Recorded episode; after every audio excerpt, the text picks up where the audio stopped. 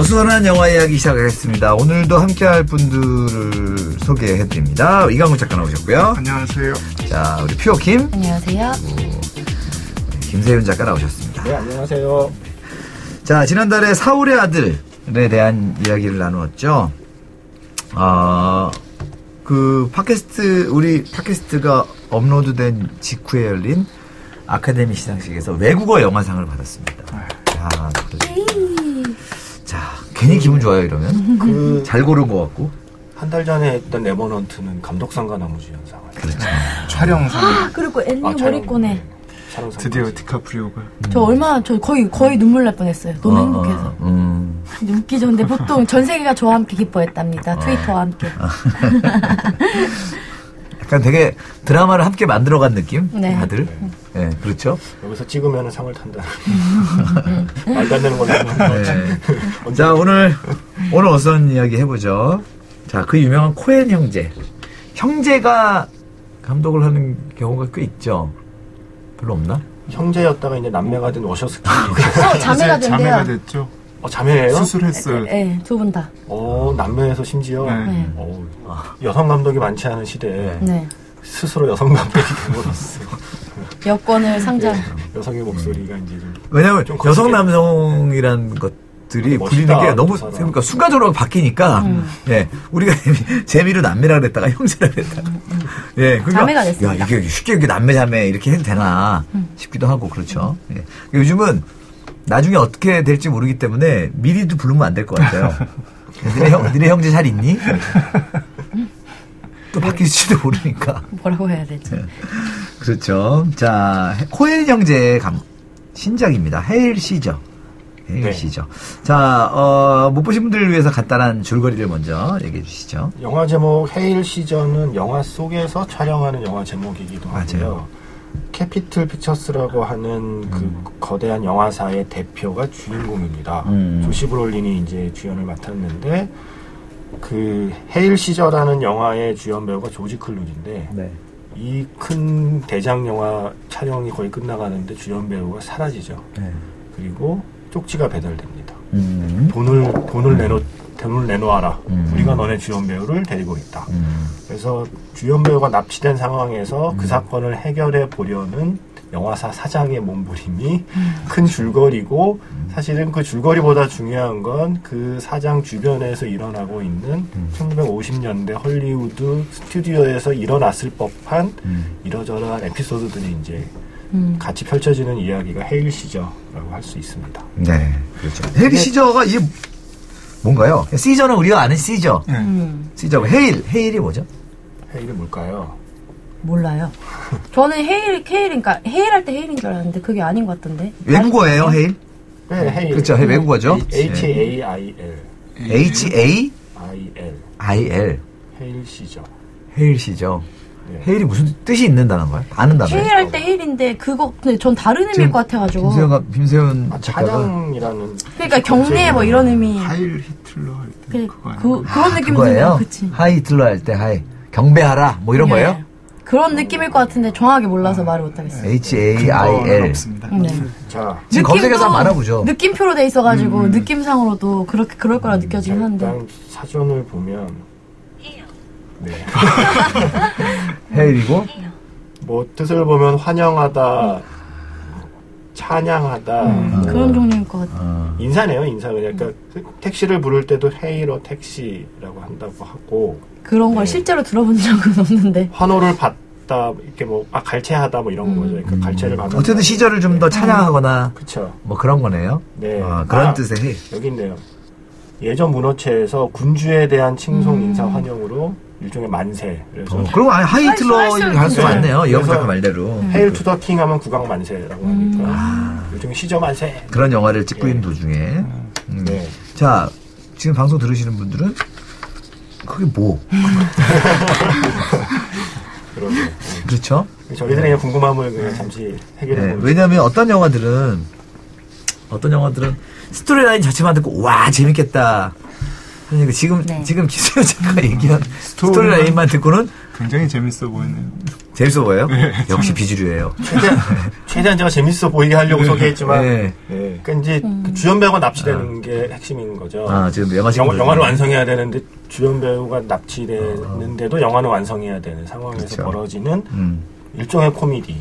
음, 블랙 코미디. 그렇죠. 코엔 형제 영화는 늘 언제나 일종의 코미디였기 음. 때문에 좀 작은 듯한 이야기들을 많이 그리기도 하고 네. 이야기가 안 될 것 같은 이야기인데 좀 펼쳐나가기도 하고 이게 올해 베를린 영화제 개막작이었고 저 베를린 영화제 올해는 다녀왔었으니까 네. 헤일 시저 반응들이 꽤 괜찮았어요. 음, 헤일 시저 공개된 다음에 거기 현지에 나온 언론 기사도 그렇고 주변에 이제 만난 해외 영화인들도 헤일 시저에 대해서는 대체로 좋은 평을 내렸던 음, 작품입니다. 음. 네.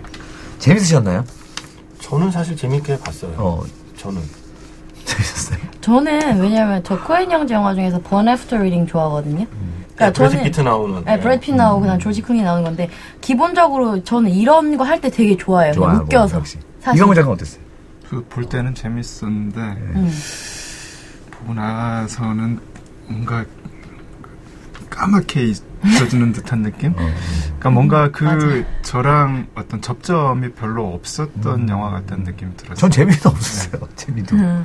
재미도 없고 어, 막 물론 제가 이제 그날 그 전날 팔을 다쳤어요. 제가 팔이 이렇게 골절되는지 모르고 되게 아픈 상태에서 티, 그 봤지만 뭐 그렇게 핑계 대기에도 집중이 좀 안 되더라고요 영화가. 그리고 뭐 좀 산만하긴 했죠 구성이. 아, 그냥 뭐라 그러지? 확실히 정서라는 건 있는 것 같아요. 네. 음. 예, 해외에서 만들어진 영화들 좋은 작품이지만 사울도 예참 그- 그런 생각 항상 그 저는 그런 생각 많이 하거든요. 내가 저 언어를 쓰는 사람이었다면 좀 더 영화를 더 즐겼을 텐데. 음. 음. 예를, 들- 예를 들면 일단 자막을 보고 웃기도 하고 네. 자막 때문에 뺏기는 시선이 되게 많잖아요. 네. 그 화면을 자막 화면의 아래쪽 내지는 오른쪽 네. 예전에는 오른쪽 음. 거기다 뺏기는 시간들 네. 더군다나 명쾌하게 그 단어들이 그 자막들이 네. 한번 딱 봐도 알 수 있는 유쾌한 유머 유머여도 음. 명쾌한 유머여도 자막에 뺏기거든요 시간. 은 음. 네. 그런데 심지어 그 유머 자체도 너무 어려운데 음. 자막을 보고 화면을 즐겨야 되는데 전또 생각을 하고 있는 거예요. 음. 그리고 나는 그 사람들의 배우의 억양과 톤을 잘 즐길 수 있을까? 음. 저 사람들이 왜 특이한가를 한국 배우들은 송강호 씨의 예를 들면 송강호 씨의 넘버 3의 그 톤이라던가 음. 송, 송강호 씨의 그 뉘앙스의 연기 네. 이에 우리는 너무 감탄하잖아요. 그러니까 그렇듯이 어 그러면서 안 그래도 그런 여- 평소에 제가 즐겁게 즐기는 영화에도 그런 거를 못 즐긴다는 생각이 있었거든요. 음. 저 외국인보다 나는 몇 퍼센트 몇십 퍼센트 더 못 즐긴 것- 것이다. 음. 그래도 재밌었다라는 수준인데 어 그날은 더 극화된 것던 것 같아요. 음. 극단적으로 못 느끼겠더라고요. 그런 영화들이 좀 있어요. 그 흔히 쉽게 표현하면 진입 장벽이 높은 아, 감독들이 우디 앨런이나 음. 코엔 형제 같은 경우에는 영어의 뉘앙스나 혹은 그들의 문화를 음. 그렇죠. 완벽히 이해하지 못하는 사람 입장에서는 음. 그 재미는 있는데 어 그걸 이해하는 사람이 즐기는 거에 비하면 훨씬 적은 양의 재미를 음. 아마 즐기게 될 맞아요. 것이고 맞아요. 음. 거기에 플러스 헤일 시저는 현대물이 아니고 1950년대 50년대, 미국을 그쵸. 미국의 할리우드를 배경으로 음. 한 영화이기 때문에 음. 1950년대 미국의 분위기나 그때 일어났던 어떤 소소한 사건들에 대한 음. 정보가 조금 더 있는 그렇죠. 미국 현지인들은 사실 좀 더 재밌게 음. 봤을 수 있겠다 싶어요. 그거 우리나라에서 자고 어 나고 자란 사람들 입장에서는 심지어 그런 문화를 평소에 좀 알고 음. 남의 문화, 남의 영화를 잘 즐기기 위해서 그걸 좀 알아야 되는 그런 좀 약간 진짜 말 그대로 진입장벽이 있는 영화. 음. 라는 생각을 많이 했어요. 그래서 재미를 이렇게 물론 진짜 어 팔이 아파 죽는 줄 알았어요. 아 진짜 얼마나 어 그리고. 아 그래서 저는 팔도 아프고 그리고 진통제를 파스만 먹어가지고 그냥 진통제를 먹어가지고 사실은 좀 졸았어요. 음. 몽환적으로 네, 조금 몽환적으로 갔는데 음.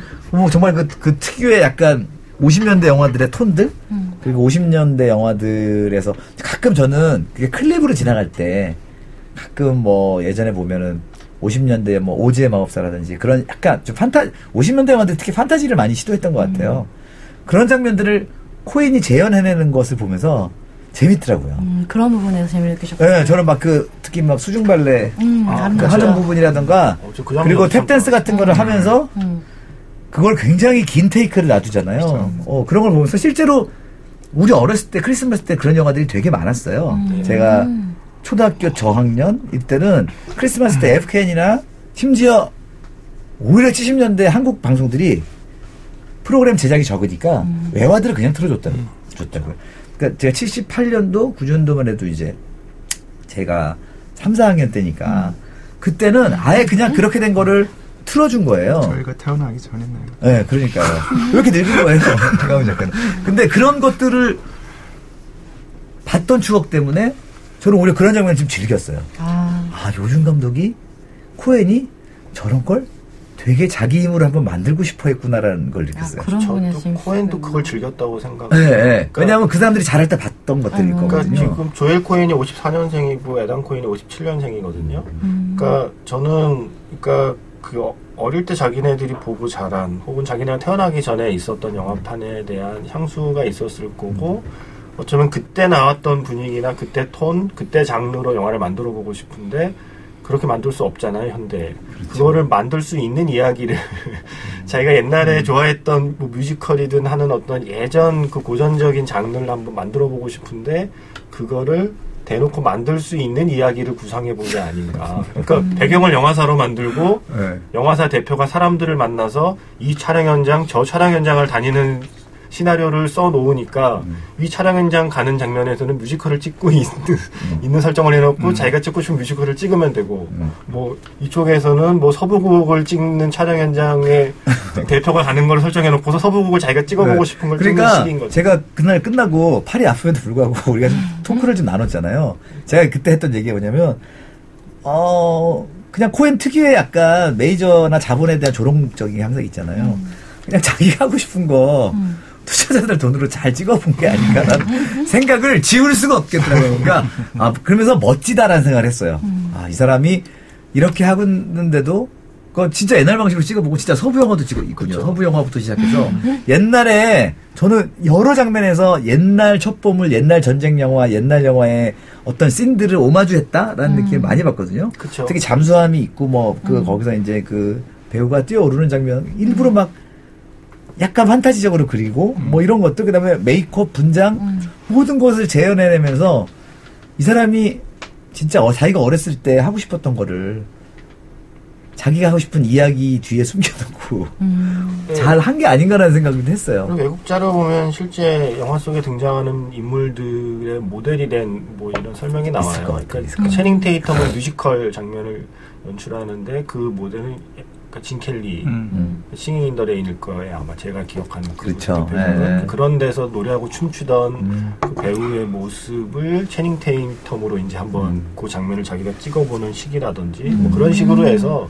약간의 모델이 되- 됐을 법한 고전 배우들을 그렇죠. 연상시키는 네. 캐릭터를 만들어서 음. 그들의 장르를 찍은 거죠. 네, 그러니까 이, 일단 이 영화 왜 의도라든가 뭐 왜 만든 거 뭐 이런 것도 궁금해요, 사실은. 저는 사실 뭐 그냥 뭐 네, 그냥이에요. 지금 우리가 만든 네, 네. 지금 이렇게 지금 우리가 얘- 얘기하고 있는 것도 사실은 중요한 걸 거고 사- 음. 실제로 아, 최근에 이렇게. 보면 네버넌트도 그렇잖아요. 그 지금 CG로 다 만들 수 있는 시대에 음.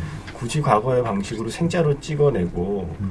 크리스토퍼 놀란도 CG로 뒤집을 수 있는 트럭을 음. 실제로 그냥 거리에서 뒤집어 버리는 식으로 촬영하는 건 음. 자기네가 어릴 때 극장에 앉아서 자기네를 매혹시킨 영화 의 음. 방식이 방식을 지키고 싶은 마음 혹은 그 방식을 옹호하고 싶은 마음 혹은 그 방식의 영화를 맛보지 못한 관객들에게 그 방식의 영화를 한번 맛보여주고 싶은 욕망도 저는 분명히 있었을 거라고 생각을 해요. 사실 이 영화를 보면서는 음.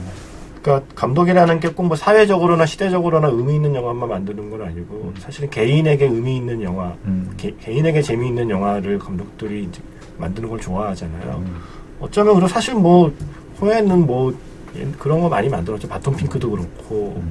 예, 사실은 자기네들이 잘할 수 있는 이야기를 잘 해왔던 감독들이니까 그러니까 그렇게 생각하니까 별로 이렇게 저는 이야기가 가볍다거나 작다는 생각 안 하고 음. 우디 앨런 영화 볼 때 그런 마음 그런 마음이듯이 앨런 영화는 뭐 이렇지 뭐 하는 마음을 아예 먹고 즐기듯이 음. 호연행조 영화 뭐늘 이렇지 뭐 이러니까 별로 이렇게 실망스럽진 않았고 음. 아 이번엔 이렇게 했네. 근데 그거는 우리는 한 달에 한 편을 다루기 때문에 저는 아주 실망감이 컸습니다. 네. 그러니까 어 그래도 재미라는 건 중요한 것 같아요. 예. 그러니까 저는 약간 그 두 시간이라는데 좀 가혹한가 봐요. 음, 어, 사실 요즘 이렇게 선택이 많은데 음. 어, 이렇게 선택이 많고 저도 코엔을 좋아했지만 어느 순간 코엔 영화를 좀 안 보게 됐던 때가 있었거든요. 그 포엔 형제 여- 영화 중에 줄거리가 네. 좀 선명한 영화가 있고 줄거리가 선명하다. 그 분명히 재미 요소를 줄게 있어요. 그리고 캐릭터로 그냥 가는 영화들이 음, 음. 있어요. 근데 요거 약간 재미 요소가 저는 좀 떨어지더라고요. 그러니까 코엔 영화 중에서 이렇게 좀 코엔 영화를 좋아하시는 분 중에 저는 약간 이렇게 좀 변별력이 있- 이렇게 가지시면서 코엔 영화에 이런 류를 좋아했던 분들은 별로 안 좋아하지 않을까. 그러니까 저는 좀, 아, 좀 실망을 했던. 그게 최근작 중에 The Brave라는 작품도 한국에서 잘 안 됐거든요. 음, 음, The Brave도 사실 많이 한국에서 그걸 재밌게 본 사람이 많지 않은. 그거는 미국의 서부 영화인데 그 서부국인데 서부국을 코엔 형제 양 방식의 농담과 코엔 형제 스타일의 흐름으로 찍은 영화라서 음. 그때도 사실 비슷한 반응이 많았어요. 그쵸. 그 나한테는 뭐 별로 뭐 그러니까 난, 예를 들면 모르겠다. 왜 가무화돼야 되는가? 그리고 요즘은 극- 극장이라는 것은 일종의 사람들에게 두 시간이잖아요. 사람들에게 그 문화생활 속에서 특히 우리 사람들 많이 바쁜데, 야, 이게 그래도 흔히 말하는 재미있게 힐링을 해줘야 되는데라는 생각? 예. 예를 들면 계속 이 흐름을 놓치지 않기 위해서 좀 노- 물론 그걸 게임같이 즐기는 분들도 계시겠지만, 저는 약간 못 즐긴 케이스가 아니었나. 코엔은 사실 그물보다는 약간 낚시에 가까워서 아, 그렇죠. 네, 음. 코엔 형제를 좋아하는 사람이 음. 그러니까 어떤 영화를 그물처럼 이렇게 트랜스포머 같은 영화처럼 음. 이렇게 저인망식으로 불특정 다수의 관객을 잡아들이는 거라기보다는 음. 그냥 내 영화 보고 싶은 사람 와서 봐 하는 그렇죠. 느낌의 있죠. 늘 네. 낚시를 하는 느낌의 영화를 음. 만드니까 이번 영화도 사실 네. 여러분 정말 재밌어요 모두 다 가서 보세요라고는 말할 수 없는 영화. 맞아요. 그리고 네. 그리고 또, 이, 또 스포일링을 하면 안 되니까 음. 저기 뒤에 얘기도 할 얘기가 많은데 그렇죠. 이제 네. 전체적으로 좀 다른 이야기를 좀 좀 디테일하게 얘기를 해주시죠. 스포일러를 하지 않고요. 아, 나 되게 디테일하게. 그래. 예. 그러니까 굉장히 중간에 독특한 설정이 하나 나오잖아요. 그치, 이제 중요한 거는 50년대 특유의. 그치, 중요한 거는 조지 클루니를 납치를 한 사람들이 누구냐가 영화의 그쵸. 중반 이후부터 음. 그들의 정체가 밝혀지면서 이제 그 뒤에 이야기가 이제 좀 다르게 전개되는 거고요. 음. 하지만 중심은 그러니까 저는 이 영화가 그러니까 이거는 좀 다른 형태의 재미인데 영화 극장에서 보면서 와 재밌어 죽겠다 이런 재미가 아니라 음. 그러니까 재미보다 흥미라는 표현이 맞을 것 같아요. 그 음. 흥미로운 설정들은 사실 많이 있었어요. 그러니까 음. 이 주인공 조시 브롤린이 처해 있는 상황이 음. 록히드라고 하는 음. 그러니까 뭐 비행기도 어, 록히드 마- 유명한 회사잖아요. 네, 네, 맞아요. 록히드 마틴이라고 음, 한국에 네. 가장 많은 무기를 팔아먹는. 텐데 우리 뉴스에서도 네. 많이 보고. 그치 뭐 전투기도 만들고 뭐 하는 회사니까 네. 영화사 사장을 계속 스카우트하려고 하잖아요. 그쵸. 영화사 사장을 자기네 비행기 만드는 회사로 이제 스카웃을 하려고 시도하는데 음. 마침 그 영화라는 매체가 처해 있는 상황은 이제 TV가 막 개발돼서 음. 영화가 중내 산해하는 상황에서 네. 나를 내가 몸담았던 이 판을 버리고 음. 내가 로키드로 갈아탈 것인가 네. 말 것인가의 고뇌 음. 그러면서 고해성사 하라고서 그런 말 하잖아요. 음. 옳은 길과 쉬운 길 중에 네. 근데 거기에 약간 코엔 형제의 굉장히 지설적인 게 깔려 있는 거죠. 네. 영화를 계속 배고파도 영화를 계속 하는 건 옳은 일이고 음. 영화가 아닌 다른 거를 하는 건 쉬운 길이라는 너무나 노골적인 이분법이 이제 영화 보면 속에 선명한 얘기를 하는 거죠. 네, 영화 속에 들어 있는데 그걸 갖고 고민하는 이제 음. 그 사람의 모습 같은 설정들이 저는 그런 게 좀 재밌었어요, 사실. 그렇네요. 아니 그 사람이 코엔이 내린 선명한 결론이지만 사실 살아가는 사람들은 힘든 결정이거든요. 네. 그 유혹들도 많고. 그리고 이제 50년대, 60년대는 사실 냉전 시기인데 네. 그 시기의 이야기를 어쨌든 끼워 넣어서 줄거리를 쓰면서 네. 그럼 한참 그 얘기, 냉전 시대 이야기를 하는 것 같다가 같은 시대에 고통을 치유하는 또 다른 외학이 있었으니 그것은 영화. 이러면서 이제 갑자기 영화 현장으로. 영화 예찬. 예. 음. 그러면서 어쨌든 자신이 하는 일에 대한 음. 일종의, 일종의 좀 자신의 이야기들을? 아주 강력하게 그냥 예. 뭐 이게 사실 방송상으로는 저, 뭐 좋은 표현은 아닙니다만 무대뽀적으로 그냥 어, 저, 그러니까 선배 선배 영화인들에 대한 좀 존경과 헌사이기도 그렇네요. 하고 네. 그 선배들의 뒤를 이어 계속 영화를 만들고 있는 자기 자기 자기 자신의 다짐 같은 거, 거기도 네. 할것 같아요. 음. 중간에 이제 흔히 말하는 공산주의자 들이 네. 등장을 합니다. communist. 네. 사실 그때만 해도 뭐 50년대 50년대에서 공산주의 자기 나는 communist야. 지금도 미국에서는 그렇죠. 안 되는 일이죠. 버니 샌더스가 네. 등장하면서 네. 그래도 사회주의자라는 말이 나오긴 하지만 자주 등장하기 시작. 네. 굉장히 이제 그 50년대 그게 좀 그럴 때잖아요. 그때 예. 심했죠. 음. 상처도 많고 트라우마도 많고 헐- 할리우드도 그래서 네. 그것 때문에 밀고 하고 뭐 그래서 활동 중단된 사람들 음. 있고 뭐 이러면서 네. 굉장히 그 얘기를 좀 심각하게 다뤘던 영화들이 있는 반면에 이거 그쵸. 굉장히 약간 좀 코미디 터치 그쵸. 그렇게 다루죠. 복고라는 그 틀 안에서. 예전 로버트 드니로의 비공개 뭐 이런 영화는 진짜 음. 할리우드를 휩쓸었던 메카시즘에 대한 정말 정통 접근법이었고 이거는 그걸 갖고 이제 농담을 하는 거죠. 조지 클루니가 그 흑백으로 했던 영화 있었는데 나 그거 아, Good Night, and Good Luck. 그나 예, 그거, 그거. 봤었거든요. 어. 그것도 사실은 같은 시대에 그렇죠. 같은 그 매카시즘을 다룬 영화인데 제가 그 시네큐브에서 봤던 네. 예, 인디 영화의 메카. 예. 에서 매카시즘 영화. 그래서 매카시즘인가? 예. 어, 맞아, 그, 그 음. 근데 그 영화들은 그 영화들은 그런 다짐을 하고 좀 가서 봤거든요. 네. 아예 그렇게 미디어 플레이도 그 그렇게 했었고 아 여기는 예술 영화관이니까 어, 난, 어, 난 어, 예술 어. 영화를 보러 왔어. 예. 뭐 그런 그래서 조금 재미없어도 그래서 괜찮아. 오히려 다짐을 하고 가요. 그러니까 제가 보기에는 그냥 오락 영화 기대하고 가셨다가. 일반 관객들께서는 요거 다짐하고 가셔야 된다라는 거. 아, 예. 코엔 형제인데요, 뭐. 아, 그러니까 그렇게 다짐하셔야 되고 근데 코, 그러니까 이 뭐 코엘 형제 좋아하는 사람만 이 영화 보는 거 아니니까 네. 이 이제 어디서라는 영화 얘기를 듣는 건 아니니까 제가 생각한 건 뭐냐면 지금 계속 말씀하신 게 왜냐면 이, 왜냐면 네. 다양한 얘기를 다양하게 들려줘야 돼요. 음, 다양한 예, 얘기. 어수선한 영화 이야기를 네. 들으시는 분들을 위해서 저희 컨셉은 어수선해야 네, 돼요. 어수- 어수선한데 예, 저는 하여튼 무지하게 재미없었다는 거. 네, 어, 어부지하게 잘 들었고요. 예. 그 제가 생각한 건 지금 보여주신 보여주신 이 수입 수입 영화 쪽에서는 네. 아, 윤주호 씨 때문에 안 되겠다. 아, 아니 근데 그거는 오빠 의견이고 네. 반 론. 반론 아니 반론이라고 할 것도 없고 저는 먼저 기본적으로는 예, 50년 이건 논리하고 상관없는 아, 상관없죠. 예, 재미없다라는 얘기 제가. 재미없 그냥 재미없 이렇게 해서 재미없었다는 네. 거고 개취인데요. 개친데. 그럼, 개친데. 아, 지금 말 좀 합시다. 네. 50년대 그 미국 역사나 메카시즘 그런 저는 잘 모르고 그리고 관심이 없어요. 기본적으로. 그리고 저는 방금 말씀하, 말, 말씀이래. 말씀하셨던 것처럼 코엔 형제나 아니면 오빠들처럼 그런 거 있잖아요. 예를 들어 갖고 옛날 추억 생각나고 그런 것도 없어요. 그런 상황이에요. 그런 상황이고 저 같은 경우에는 저는 8, 90년대생을 대표로 해가지고 말씀드리면 문화적으로 많이 어렸을 때부터 50년대 정서를 본인이 대표할 수 있다고 생각해요. 아니요, 대표 못해요. 그 중에서 네, 조심해야 돼 그런 얘기. 아니 아니 그 중에서 그 중에서도 되게 튀는 스타일이야. 되게 튀고 되게 약간 좀 뭐랄까 비주류야. 비주류인 애들을 대표해가지고 말씀드리면 이 가분도 73년 중에 아주 비주류예요. 70년대 비주류 네. 대표 네. 대표생. 그 대표하는 거 조심하세요. 그러니까 80, 8, 90년대 예술 비주류라면 그러니까 저 같은 애들이 좋아하는 사람 중에서 뭐 아, 말, 말은 좋아한다고 말 안 해도 많이 보고 이런 사람 중에서 뭐 우디 얼렌 있고 뭐 기본적으로 나 우디 알렌 재밌는데. 아 근데 잠깐만요. 이거 말 근데 좀 합시다. 말좀 합시다. 근데 뭐가 있냐면 그러니까 저는 그러니까 50년대 뭐 약간 그거를 뭐 상기시키고 이건 저한테 의미가 없어요. 그리고 그 역사도 그때 보면서 아 맞다 이게 메카시즘이야 그거구나라고 보면서 이해가 됐어요. 이게 막 막파가 기억이 나는 게 아니라 네. 근데 제가 재밌었던 부분은 뭐냐면 저는 번외부터 리딩을 되게 재밌게 봤다고 했잖아요. 그리고 우디 알렌도 좋아하는 게 다른 게 아니라, 그러니까 그분이 끊임없이 하는 그런 어떤 삶의 태도도 너무 좋지만 웃겨요. 그 영어 뉘앙스의 농담이 너무 재밌어요.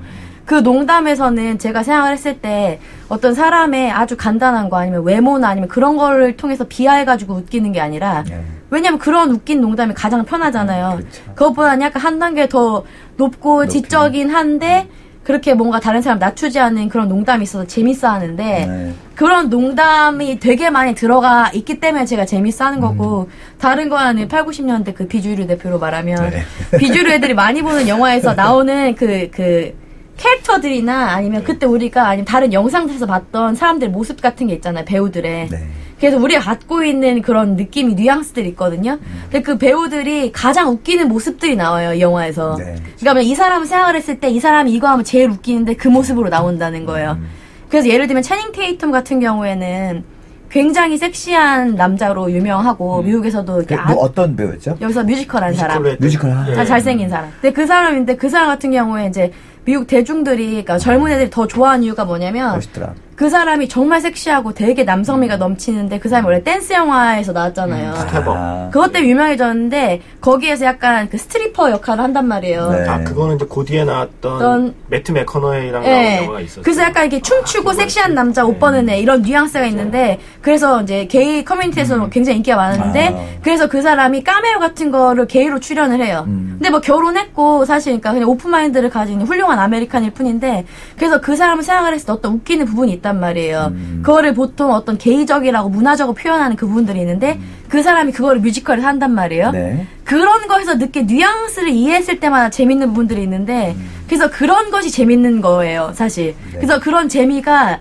한꺼번에 뭉쳐있는 영화이기 때문에 그런 부분에서는 굉장히 웃기게 볼 수가 있어요. 그러니까 다른 거 몰라도. 음, 음. 근데 그렇게 예를 들어서 두 시간 동안에 어떤 오락에 대해서 말씀하셨잖아요. 아니 근데 그거는 표킴 씨는 정말 잘 느낄 수 있는 영화의 재미 포인트인 것 같아요. 근데, 예, 근데 그 사람의 이- 정보도 예. 알고 그 사람의 뉘앙스도 알고 근데 이거를 제 나이 또래 그런 걸 좋아하는 사람들은 분명히 알 거예요. 그렇죠. 왜냐면 그러니까. 이 얘기를 해가지고 제가 친구한테 봤을 때 야 그래 채닝 테이텀이 거기서 또 음. 뮤지컬 하더라 해서 또 해? 이러면서 깔깔깔. 네. 그럼 우리만 아는 그런 재밌는 부분이 있거든요. 근데 그 재밌는 거는 어떤 여타 개그 프로그램이나 아니면 그 오락 그 문화에서 오락 프로그램에서 할 수 있는 것보다 더한 그런 재미가 있단 말이에요. 그러니까 그런 거에서 전 굉장한 재미를 느꼈던 거예요, 네, 사실. 예. 네. 그러니까 이게 그 우디 알렌도 그렇고 코엔앤디도 그렇고 아트하우스 영화나 예술 영화로 완전히 그렇게 풀리지 않고 중간쯤에 상업 영화에 걸쳐서 개봉도 하고 홍보도 할 수 있는 게 사실 음. 배우예요. 그쵸 배우들. 만약에 이, 이 영화에 아무리 코엔 형제가 연출했어도 조지 클루니, 조시 브롤린, 그렇죠. 스칼렛 요한스,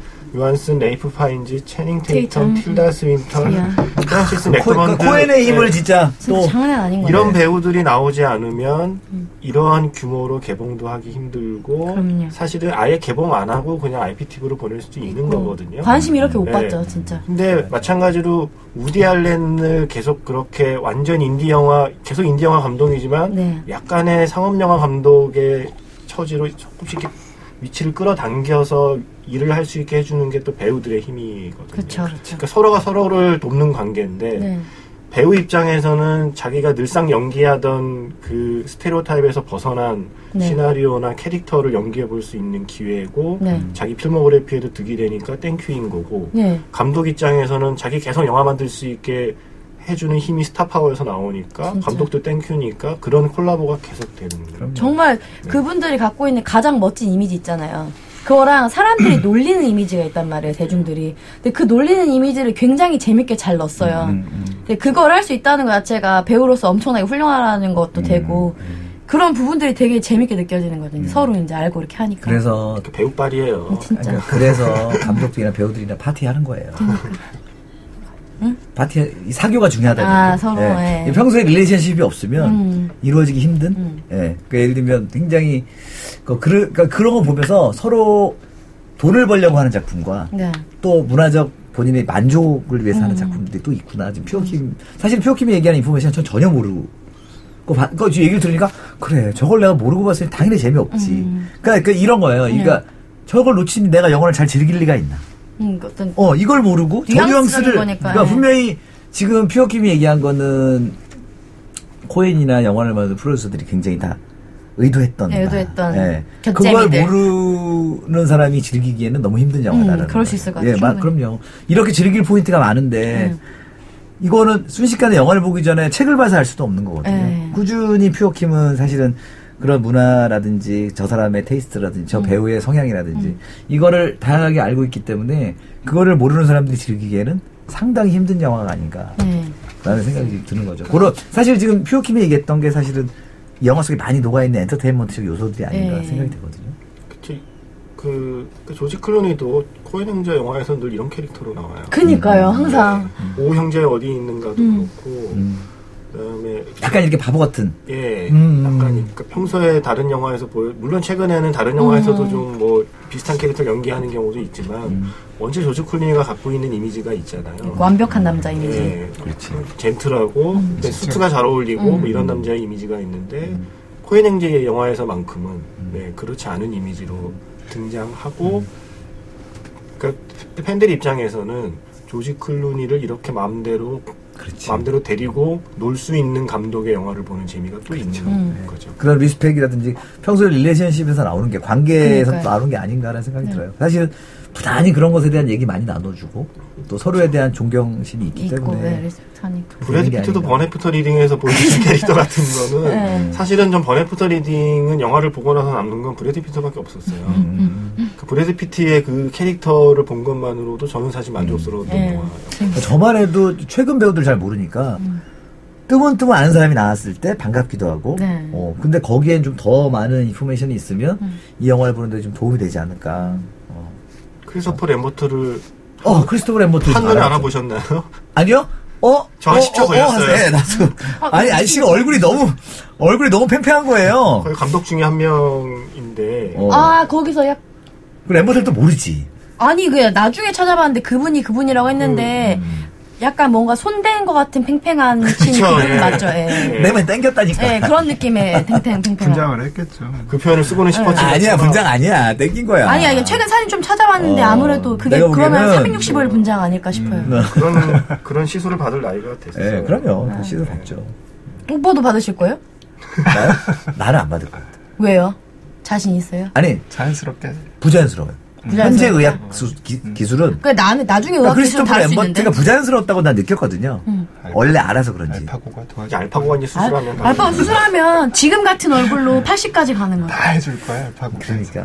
또 어쨌든. 크리스토퍼 램버트 나이가 57년생이에요. 어, 그렇게 안 늙었네? 생각보다 하이랜더 나왔을 때가 언제죠? 하이랜더가 너무 언제? 옛날에 하이랜더가 86년 영화니까 이분이 그 우한 감독님 맞으시죠? 우아한 감독은 레이프 파인즈. 아, 왜 이렇게, 왜 이렇게 헷갈리지? 그 옛날 잉글리시 그래, 랄프 파인즈도 네. 나오고.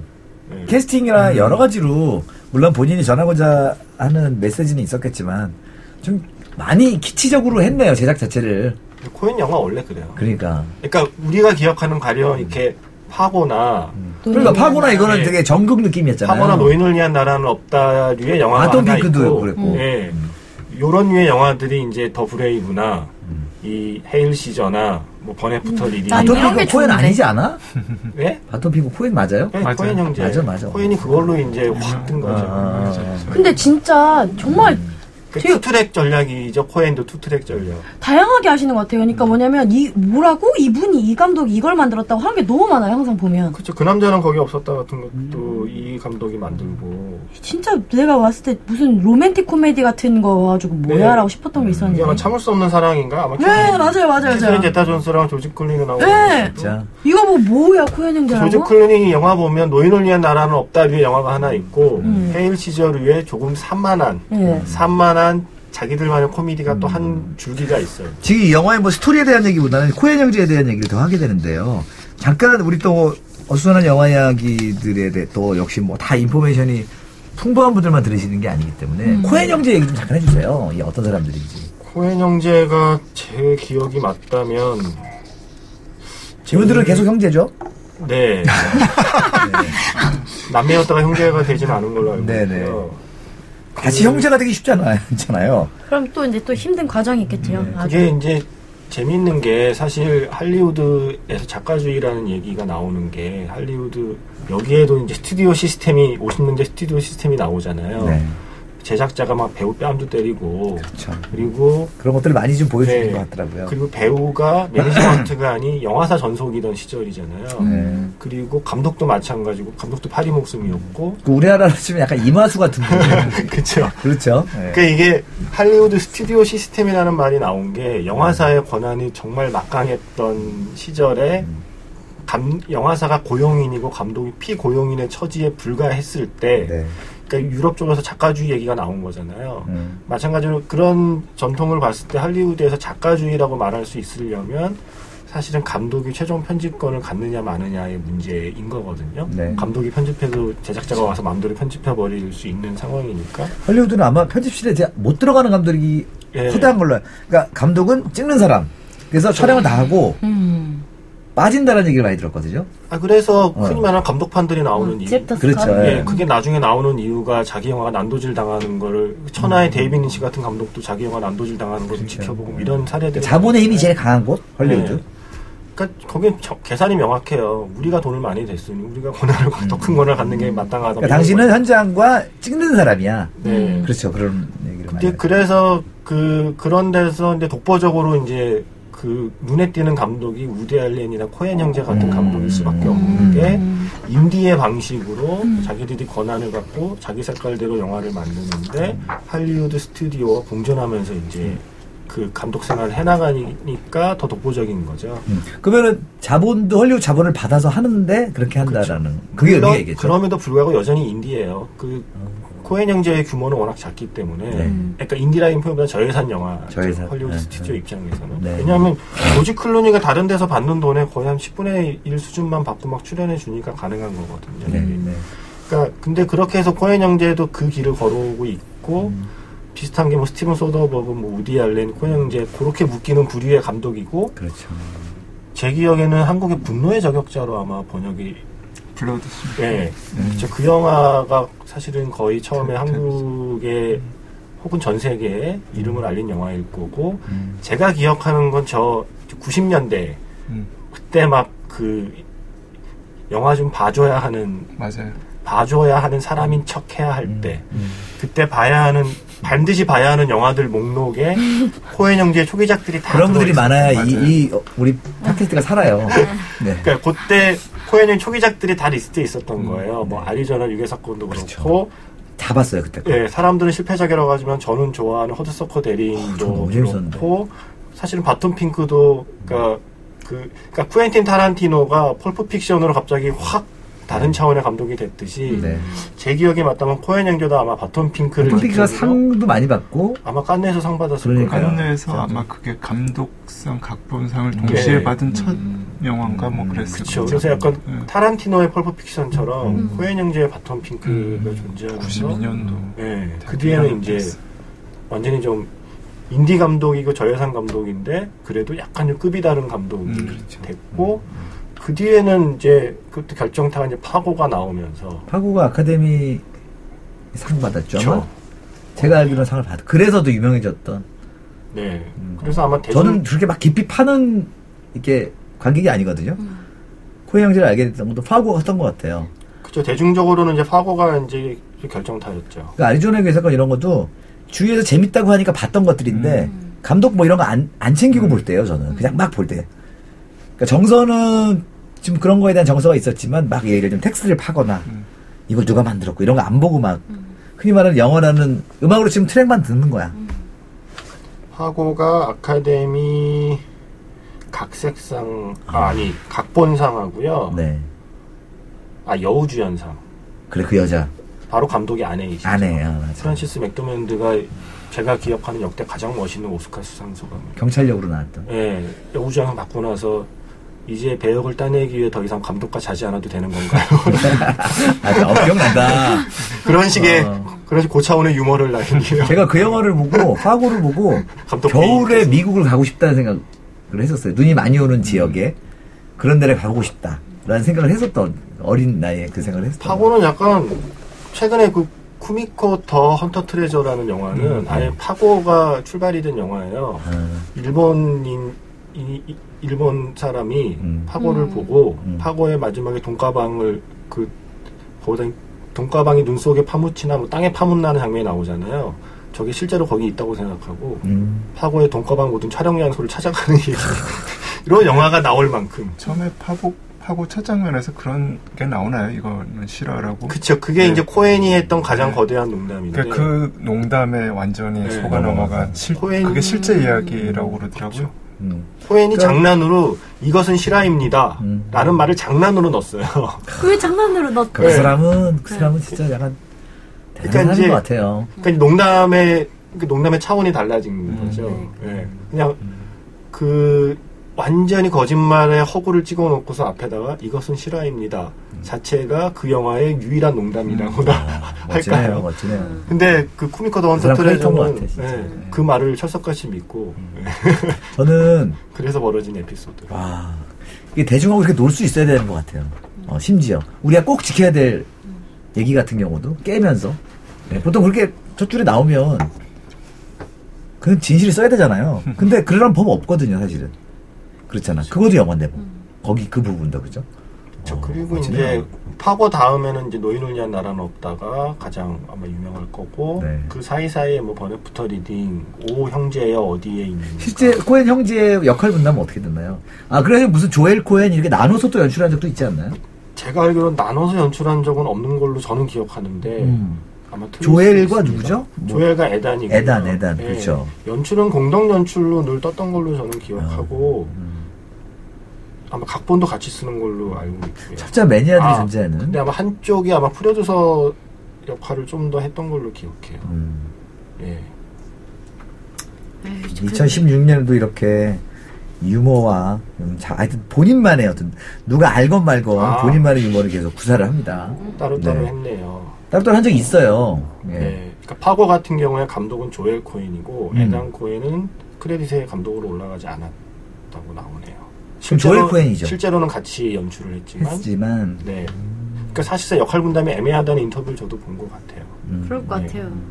만약에 근데 이렇게 안 싸우고 오래 싸우긴 싸우겠지만 안 싸울 수 있겠지만 형제랑 같이 계속 오랫동안 한다는 거는 정말 대단한 것 같아요. 그게 더 신기해요. 진짜 너무 너무 대단한 것 같아요. 생각해 보면. 나는 저 형제지만 이렇게 할 수 있을 것 같아. 이 사람 두 사람들 자체가 음. 일단 초대박이 안 나잖아요. 계속 할 수 있어요. 어, 너 근데 이 오빠 그 말하니까 갑자기 또 마음이 안 나. 아니 아니 그걸 그건 그런 걸 꿈꾸는 아니 매트릭스 만든 사람 초대박 나는데 자매로 변하면서도 음. 아니, 그러니까 그런 않잖아요. 꿈을 꾸는 사람들이 아니라는 거죠, 이 사람들 자체가. 어. 그러니까 예를 들면, 이렇게 maniac한 유머를 하잖아요. 그렇잖아요. 그리고 이렇게 일부가 알아주는 게 너무 좋잖아요. 음. 그러니까 할 수 있는 거예요. 아 이렇게 일부가 알아주면 얼마나 좋을까. 전 세계 일부가 알아주면 평생 음악할 만하겠다. 그렇죠. 근데 일부가 알아주니까 퓨어도 지금 재밌게 보는 거예요. 네그 일부예요. 소수니까. 저의 일부 그 네. 그들의 일부가 예. 저입니다. 그러니까 왜냐면, 이런, 이런 매니아들마저도 결국은 또 너무 유명해지면 등지거든요. 음. 딴 사람이 알면. 그러니까 이렇게 아는 사람들끼리 아는 문화가 얼마나 좀 행복한 것인가. 라는 생각을 많이 해요, 저는. 저는 그러니까 이런 감독들을 보면 그- 그냥 좋은 건 이런 거예요. 자기가 좋아했던 걸로 계속 이야기를 만들어서 작품을 내놓잖아요. 그 우디 알렌은 자기가 좋아하는 시대, 자기가 좋아하는 뭐, 뭐 음악도 마찬가지고요. 그런 걸 써서 계속 이야기를 만들어내고 코엔도 그렇고 그 특히 이제 타란티노도 자기가 어릴 때 또 크면서 비디오 가게 일하면서 봤던 재밌는 영화 네.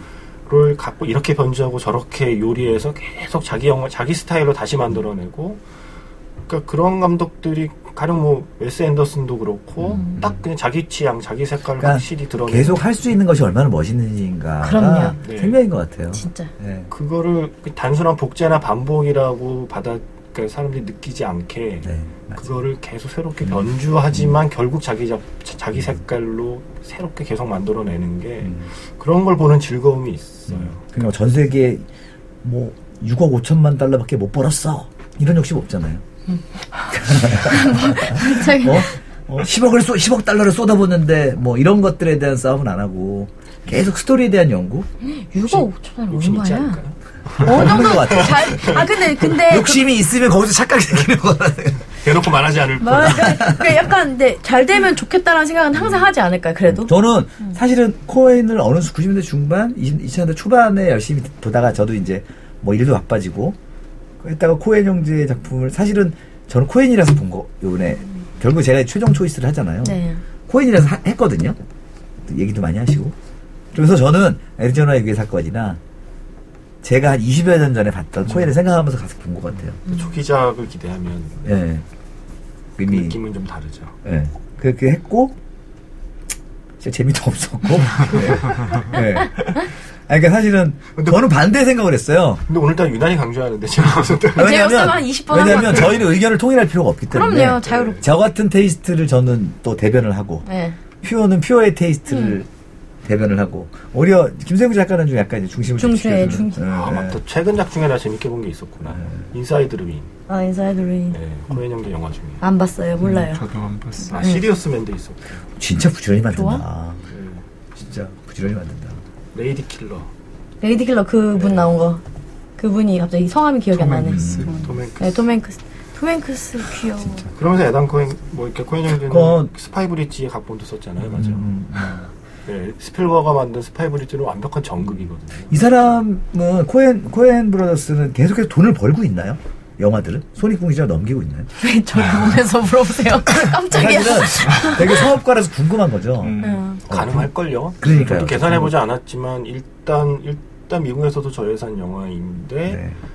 이 정도 배우 나오고. 이 정도의 이름값이 있으면은 음, 음. 해외 선판매라는 게 그러니까 음. 그러니까 예. 그러니까 그런 작품이 좋으면 어쨌든 돈을 벌게 만들어줄 수 있는 구조는 좋은 것 같아요. 저 그런 건 좀 부러운 것 같아요. 음. 예. 어쨌든 이, 정, 이 정도의 찬사를 받을 수 있는 음. 뭐 저는 재미없었지만 저 같은 관객을 버리더라도 버리더라도. 어 이렇게 돈을 벌 수 있는 네. 음, 그게 그러니까 아니, 이때까지 찍을 수 있다라는 거는 네. 사실 뭐 우리 주변에 김세현 감독 김 김세현 작가나 저나 감독들 많이 하고 있지만 네. 영화 10년 전에 찍고 못 찍는 감독들이 너무 많으시잖아요. 수두룩하죠. 예. 근데 자기 색깔 다 가지고 있고 음. 자기만의 철학이 있으신 분들인데 못 찍거든요. 음. 그러면 지금 여기서도 보면 정말 재미없었던 정신 오빠랑 그다음에 강원 작가님 같은 경우에 볼 때는 재밌었는데 기억이 안 나는 그래도 그 가훈 작가 재밌었던 거지 뭐. 저는 그러니까 네. 그 우리가 이- 이번에 코엔 형제 영화를 한다고 그랬을 때 음. 네. 이미 큰 기대는 없이 그냥. 갔어요. 왜냐하면 이제 뭐 코엔 형제 영화가 재미가 없지는 않지만 사실 솔직히 그 음. 제 취향과는 조금 거리가 음. 있기 때문에 주로 음. 그래서 그냥 마음 이렇게 이렇게 좀 어디다 놓고 네. 기대를 음. 갔기 때문에 뭐 음. 그거에 비해서는 저는 특별히 나쁘진 음. 않았어요. 음. 다만 뭐더 그 재미 있었어요, 없었어요? 보는 재미는 있었어요. 보는 재미. 있었다. 네. 그러니까 보는 재미 있지. 보는 재미. 저도 딱 그거 같아요. 네. 그러니까 저도 제 취향은 아니에요. 그러니까 음. 감독님들 중에서 그러니까 그다 비슷하진 전혀 않지만 지금 말씀 언급하셨던 인디 계열 감독님 중에서는 우디 알렌 좋아하고 근데 음. 그 외에 말씀하셨던 분들 중에 제가 특별히 좋아하는 분은 없거든요. 다 보려고 하고. 근데 그래도 그냥 보통 친구들랑 해야 체킹해야지 이 정도의 느낌의 이제 그런 건데 저도 그랬어요. 볼 때 재밌었고 누가 야 재미없잖아. 그럼 아니야 재밌어라고 그러니까 하고 저는 싶지만 재미는 없었는데 볼만한 장면들이 있다.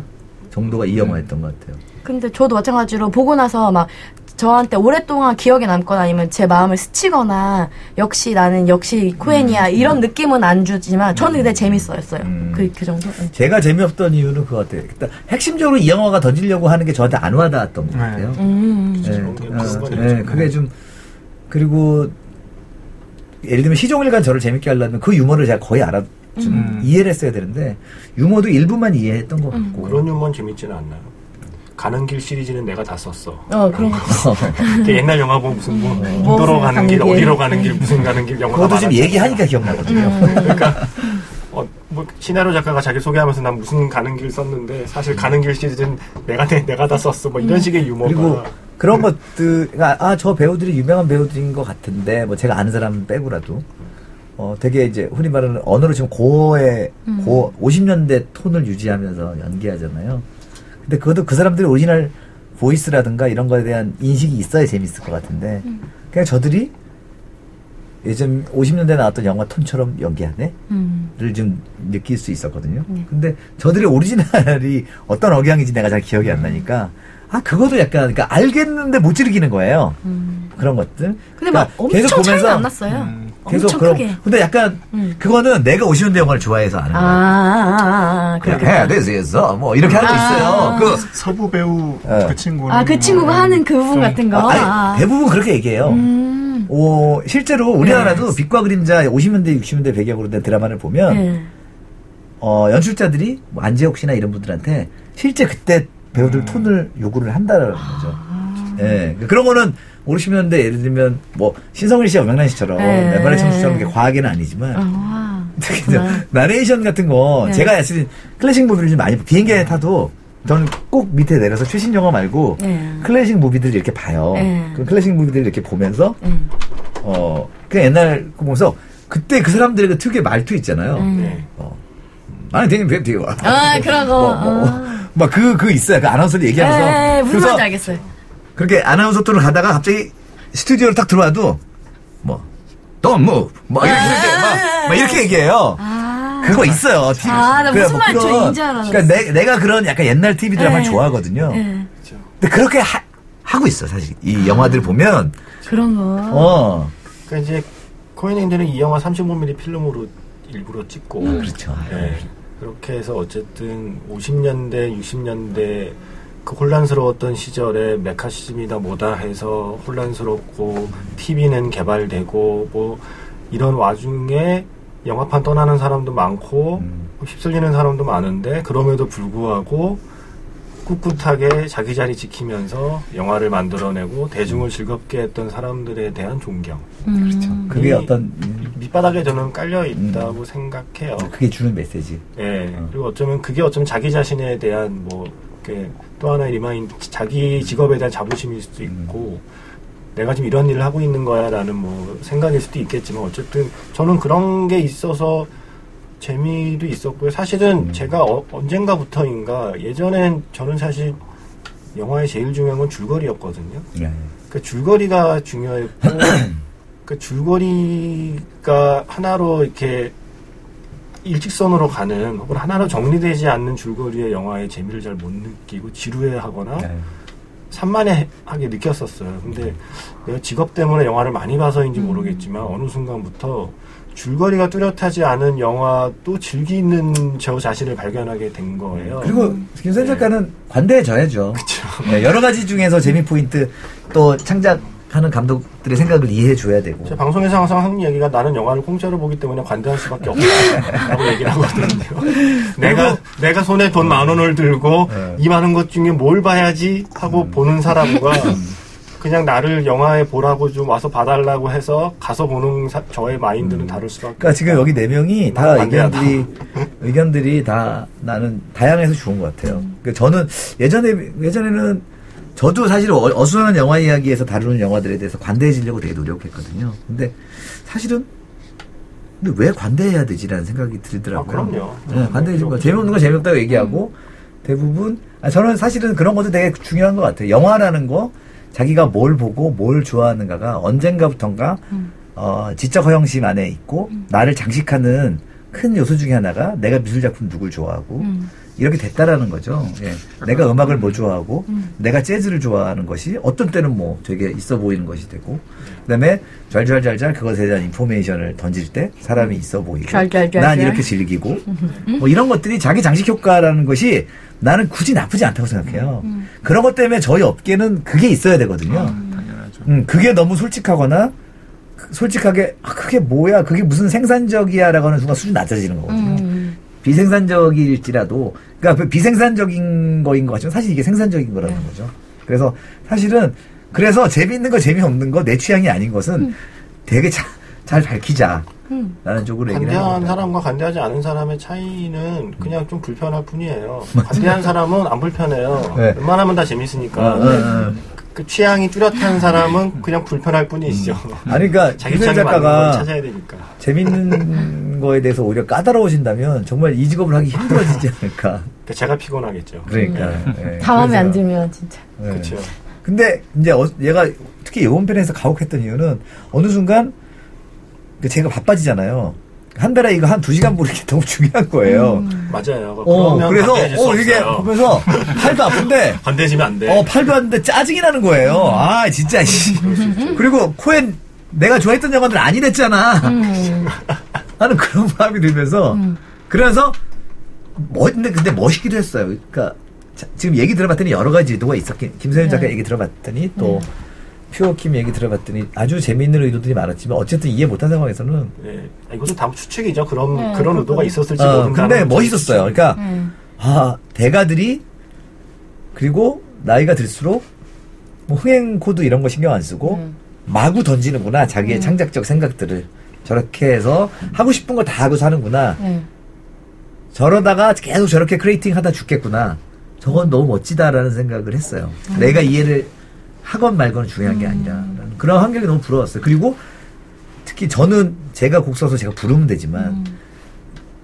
코엔은 저 top 배우들이 와서 와줘야 되고 다 하는데 그것들이 돼주고 그것들을 섭외하는 casting director가 있고 음. 자본가가 있고 하는 저런 환경 그래서 저는 그막그 수영하는 장면이라던가 네. 그런 장면을 제, 당신이 스케일 만드는데. 돈을 다 대주고 음. 그리고 물론 스턴트들이 많이 했겠지만 스칼렛 요한슨이 그걸 연습을 해주고 음. 그러니까 그냥 어떤 어떻게 보면 크리에이터로서 음. 샘도 나고 음. 부럽고 항상 서양의 풍부한 자본에서 잘 인정받은 크리에이터들을 보면서 그런 부러움을 금치 못하는 그리고 저런 환경이 부러움 음. 그런 게 확실히 있었던 것 같아요. 아, 근데 이거 할 때만 느끼는 게 진짜 서로 느낀 게 너무 다르잖아요. 다 그렇죠. 근데 정말 재밌는 게 이것도 정말 뜬금없는 거긴 한데 음. 그 영화에서 그 필름 확인하러 들어갔을 때 영사실이라고 해야 되나요? 어. 거기에서 이제 목도 편집실. 편집실에서 이제 그 스카프가 들어와가지고 음, 뻔한 진짜. 적이 있었는데 네. 프란시스 맥도만. 그게 되게 웃었잖아요. 근데 저는 거기서 갑자기 정말 뜬금없이 그 이사도라던 건 프레시드 떠올라가지고 아, 이사도라던 건 떠올라서 저는 갑자기 막 엄청 슬펐거든요. 그러니까 그 그거를 그러니까 제가 보면서 제가 웃긴 아니 저는 거예요. 저는 캐치 못한 걸 수도 있어요. 그러니까 네. 제가 웃긴 거 왜냐면 보통 이거 그러니까 왜냐면 내가 처음에 웃었어요. 웃었다가 웃고 나서 갑자기 이사도라던 건이 떠오르면서 그 영화를 보는 와중에 그러면서 또 생각을 하는 게 그 나 혼자 이런 쓸데없는 생각을 했구나라는 생각이 들면서 다 끝나와서 이제 며칠 후에 이제 지금 대화를 나누는데 나는 그냥 관점이 너무 다르니까 너무 그 재밌어. 장면에서 스카프가 들어오면서 네. 아 여기서부터 사건이 시작됐다. 자 왜냐하면 저도 저는 약간 흥행 코드에 대한 생각을 항상 네, 네. 어 그러니까 어렵게 저는 저 커머셜한가 봐요.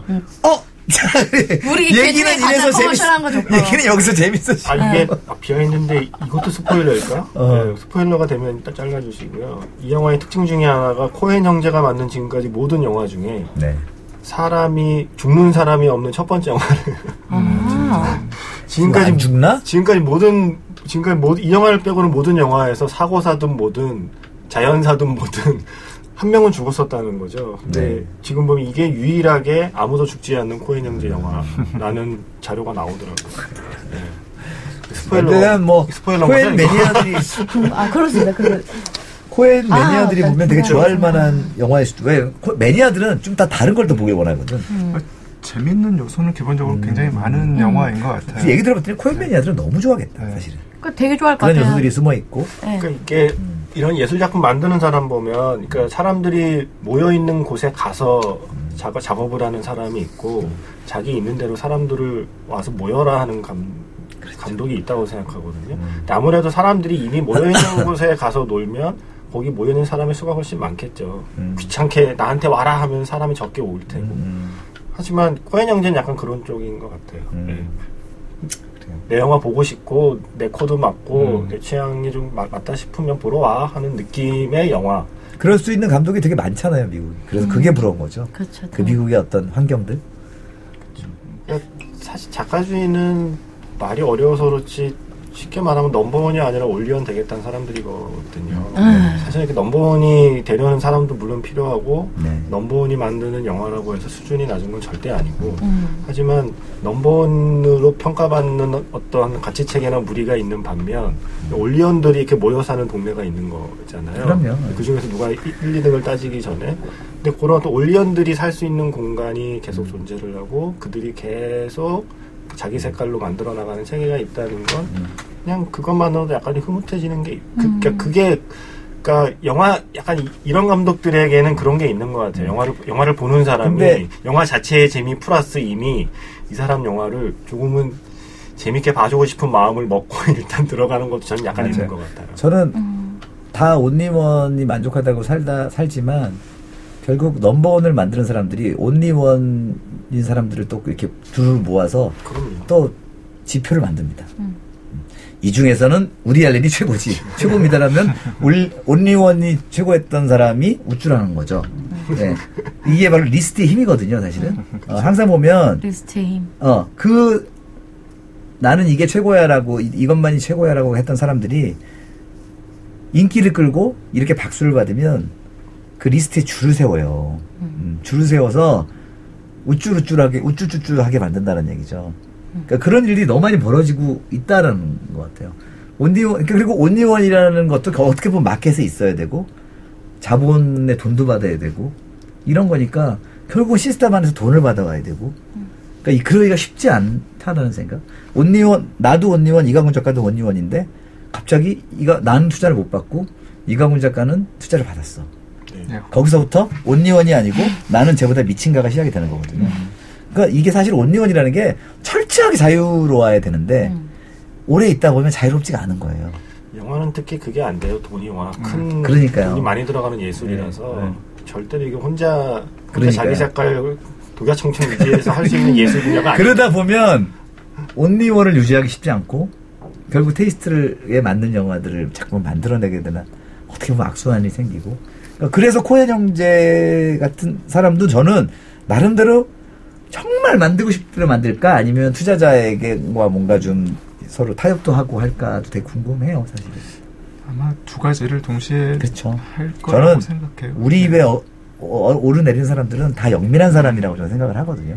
그리고 우리가 뭐 어느 정도 급이 되면 어느 정도 보장이 되겠지 하는 건 사실 우리들의 착각인 경우가 많아요. 음, 그렇죠. 예, 냉정하게 예, 예. 냉정한 경우가 많더라고요. 음. 가령 이렇게 뭐아이 정, 이 정도 영화계 어른이면 음. 이 정도 자유나 이 정도 환경은 보장해주겠지 하는 생각을 그게 되게 하는- 순진한 생각이죠. 하는 경우가 네. 많고 어쩌면 한국적 정서일 수도 있지만 네. 한국에서도 그렇지 그렇죠. 근데 음, 할리우드에서도 그런 인터뷰 같은 거 보면 여전히 여전히 내가 다음 작품을 만들 수 있을까라는 불안을 갖고 영화를 만드는 나는 이게 엄살인지 모르지만 그러니까요. 우디 알렌 같은 사람도 그런 인터뷰를 하죠 사실. 전, 어, 저는 우디 알렌도 그렇고 코엔 형제도 그렇고 앞에서 지금 출연해 조지 클루니, 조시 브롤린, 스칼렛 요한슨, 랄프 파인즈 다 나오잖아요. 네. 틸다 스윈튼 과연 진짜 이 사람들하고 평소에 흔히 말하는 밥 한 번도 안 사고 전화하면 올까요? 저는 아니라고 생각하거든요. 저는 코엔 형제가 부단히 계속 파티 가고, 어, 조지, 어, 어떻게 지내? 어떻게 지내? 어, 막 이러면서, 뭐 이런 거 하면서, 그래, 어, 영화 잘 봤어. 죽이던데? 어, 진짜 난 그거, 흔히 말하는, 그거 다 한단 말이지. 음. 저는 이거 없다고, 그러니까, 우리가 너무 순수해지지 말아야 돼, 진짜. 코엔도 코엔 나름대로 비즈니스도 하고 이렇게 한다라는 거죠. 그래서 점점 뭐 제가 때가 탄 것도 있지만 점점 이 이런 것들을 그냥 나이브하게 안 보게 되는 것도 있고 정말 우리가 정말 이렇게 정말 깨끗하게 살아가는 사람들은 우리 귀에 안 들리고 잘 살아가고 있지 않을까 라는 생각도 해요 아이고. 사실은 그렇지 않아요? 계속 잘하려면 큰일이네요. 계속 하려면. 음. 깨끗하게 살아가면 안 되나 봐요. 아니 뭐이 사람이 더러, 더러운 것도 아니에요 깨끗하지 않은 건 아니잖아요. 네? 그럼 네. 옳은 길을 갈 것입니까? 네. 쉬운 길을 갈 것입니까? 혜인 씨의 주인공이 계속 네. 어. 아 진짜. 아, 어, 그러니까 그런 생각을 아까. 했어요. 네. 어떻게 코에는 이런 사람들을 이렇게 들끓게 만들까 배우들을 어, 그런 생각도 해- 하게 되면서 사실은 그냥 아까 이광우 작가 화장실 작가 갔었는데 그냥 되게 셈이 났어요. 이렇게 어쨌든 엣지 있는 작품 만들면서 대자본에 돈도 받고 네. 이렇게 오랫동안 할 수 있는 환경도 셈이 났고 코엔 형제도 셈이 났고 그냥 그런 느낌을 많이 받았죠. 조금 큰 마켓을 좌지우지할 수 있다라는 게 되게 좋은 일이구나. 음. 라는 생각들을 좀 해봤습니다. 아, 자, 이 영화를 헬스저 개봉이 언제죠? 3월 24일 3월 24일. 네 개봉입니다. 3월 24일. 예, 그렇습니다. 자, 아마 지금 개봉했으니까 뭐 아카데미 후보 되기는 힘들 거예요. 네, 아카데미 시상식 즈음에 뭐 개봉하고 이래야지. 근데 어쨌든 저희가 아, 하는 재개봉할 수 있겠다. 저희가 하는 얘기들은 어쨌든 결국 들으신 분들은 그 영화 보고 싶다는 생각 한다 그 얘기 한- 하더라고요. 그러니까 봐 보십시오. 윤종신 말이 맞는지 김세훈 작가, 피오킨 말이 맞는지 아니면 좀 이렇게 중립적 중립적으로 본 이강훈 작가처럼 있는지 여러분들의 취향이 다 있을 수도 있고 아예 한 10, 20분 만에 나올 수도 있고 100% 100%다 즐긴 분도 아마 있을 것 같은데 전체적인 거는 다 취향이겠지만은 볼만한 장면들이 꽤 있다라는 거. 그 지금도 그 장면들을 보고 싶어요. 그러니까 할리우드 고전 영화 시대의 대표 장르의 일종의 클립을 하나씩 코엔 형제가 만든 거죠. 한 10분짜리 음. 클립을 만든 뮤지컬 클립 10분. 그 예를 들면 오즈의 마법사 이상한 식군 앨리스 뭐. 이런 영화들 50년대 5, 60년대 만들어진 칼라 영화들 그쵸. 그걸 보면 지금 영화에서 느낄 수 없는 음. 칼라 영화란 표현보다는 총천연색 영화. 그렇죠. 표현하던 시대. 그런 것들을 보는 재미도 좀 있을 것 같고 왠지 그런 거에 구현도에 있어서 behind story가 좀 있지 않을까 하는 상상도 좀 해봅니다. 예. 네. 하여튼 좀, 좀 독특한 영화 어, 오늘 처음으로 이제 여러 가지 평이 나왔던 어, 그 영화 헤일 시저에 대한 이야기를 나눠봤습니다. 다음 달에 새로운 영화 이야기로 다시 돌아오겠습니다. 감사합니다. 감사합니다. 고맙습니다.